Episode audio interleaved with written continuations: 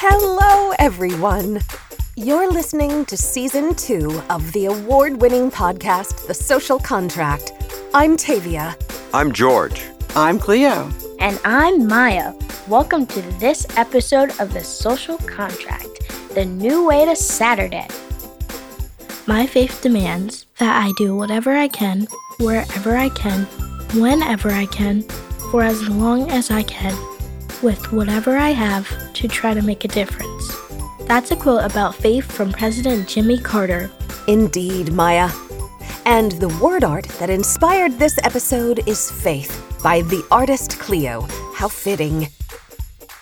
A little later in this episode, CLEO will share with us her heartfelt memories of how she got to know Jimmy Carter personally when she was a young student herself. This season of the Social Contract podcast follows 10-year-old BFFs Georgie and GiGi as they travel through time on a magical skateboard, meeting U.S. presidents throughout history.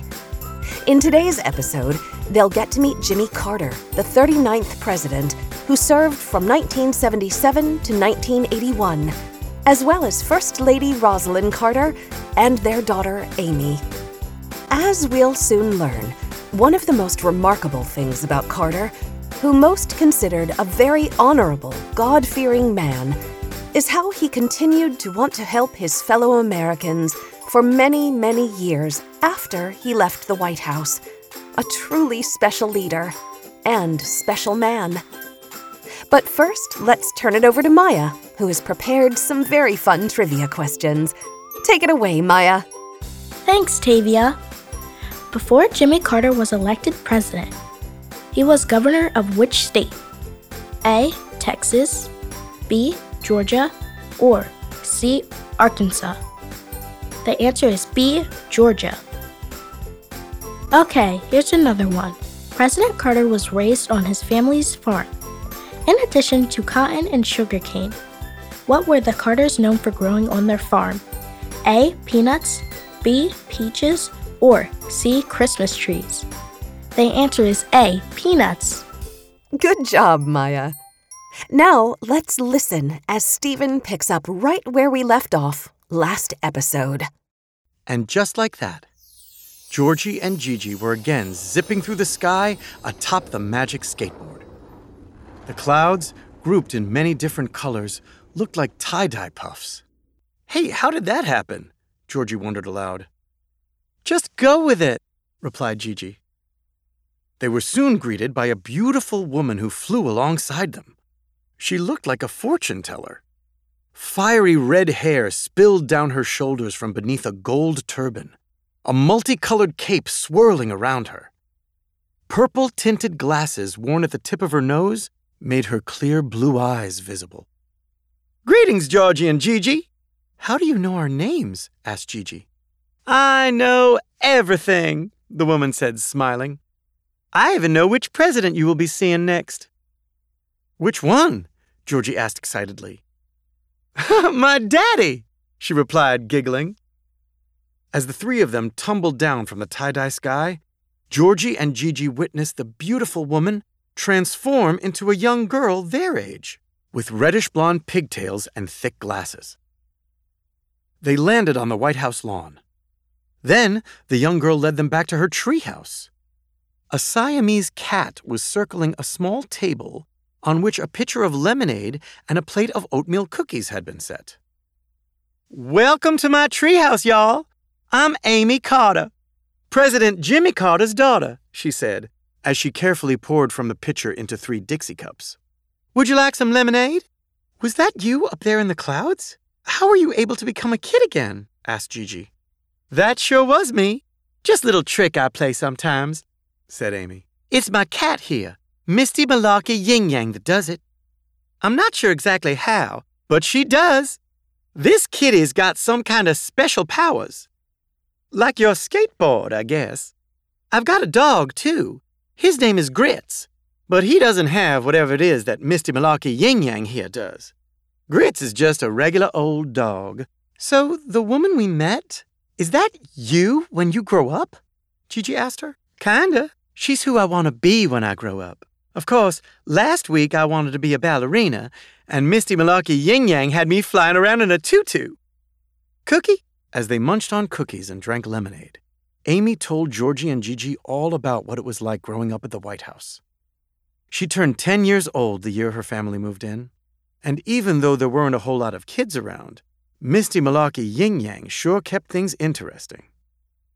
Thanks to Misty Cat's miracles, Amy was able to assume different personas and travel backward and forward through time. As she explained it, she knew pretty much everything about her father's presidency, even stuff that hadn't happened yet. So Amy thought that made her the best person to teach them about her daddy, Jimmy Carter, the 39th President of the United States. As Amy talked, GiGi stroked Misty Malarky Ying Yang's fur, and Georgie scratched the top of the cat's head. "Listen," Amy told them, "my daddy is an honorable man, but he's also a complicated man and had a complicated presidency.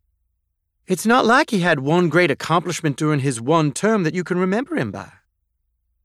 On the first day of his presidency, he thanked his predecessor, Mr. Gerald Ford, even though Ford was a Republican and Jimmy was a Democrat, for all Ford did to heal the country after Mr. Nixon resigned.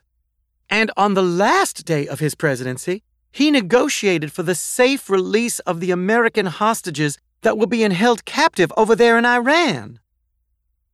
In between, Jimmy kept the peace in this country, and he helped create peace between Egypt and Israel."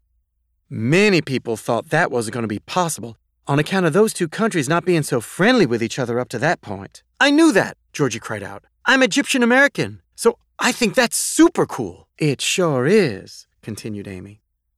"Many years later, in 2002, in recognition of his decades of work trying to find peaceful solutions to many of the world's problems, my daddy was awarded the Nobel Peace Prize, which looks like an Olympic gold medal, but you don't wear it around your neck. When he was president, Jimmy got Americans to conserve energy, even though many people complained about it. And because he'd been a peanut farmer, he cared a lot about the environment and helped make the air we breathe and the water we drink cleaner. I may be most proud, though, of what my daddy and mama accomplished after they left the White House. Goes to show you that anybody can make a difference. You don't need to be the president or first lady or have any title at all, really. I am so inspired by my parents' work with Habitat for Humanity through their organization called the Jimmy and Rosalind Carter, that's my mama, the former First Lady, Work Project." "What's Habitat for Humanity?" asked GiGi. "They help build houses for poor people," Amy told them. "Isn't that great?" "It's more than just great," GiGi said. "It's awesome." Georgie and GiGi asked Amy if she liked skateboarding. She said she much preferred roller skating and told them she had a couple of extra pairs of roller skates that should fit them just fine. Soon, the first daughter and the two Gs, along with Amy's Secret Service detail, were skating down Pennsylvania Avenue. Suddenly, and unexpectedly, Georgie and GiGi's roller skates turned into the magical skateboard, and they were off. The two Gs landed at a Habitat for Humanity construction site in Georgia. They were back in the present day. An elderly man they recognized as Jimmy Carter approached them with a smile. "Hi there, children. I'm glad you came to help." The former president explained that while Georgie and GiGi were a little too young to be wielding hammers and saws, their help was still very much needed. He handed them bright yellow hard hats and led them to a tent, where Rosalynn was fixing lunch for the construction crew. Peanut butter and jelly sandwiches were being prepared in an assembly line. Georgie and GiGi, proudly wearing their hard hats, helped Mrs. Carter assemble the sandwiches. She even taught them the secret to a perfect PB&J. Lots of peanut butter.